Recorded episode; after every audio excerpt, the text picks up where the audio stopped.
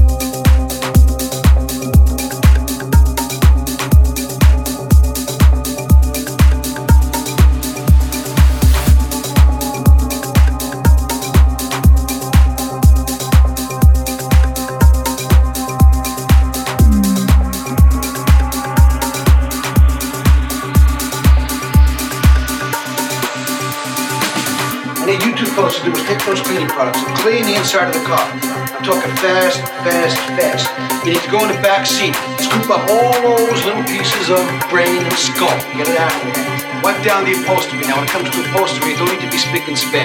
You don't need to eat off it. Just give it a good once over. What you need to take care of are the really messy parts. The pools of blood that are collected, you gotta soak that shit up. Now, Jimmy, we need to raid your linen closet. I need blankets, I need comforts, I need clothes, I need clothes, I need clothes, I need clothes, I need clothes.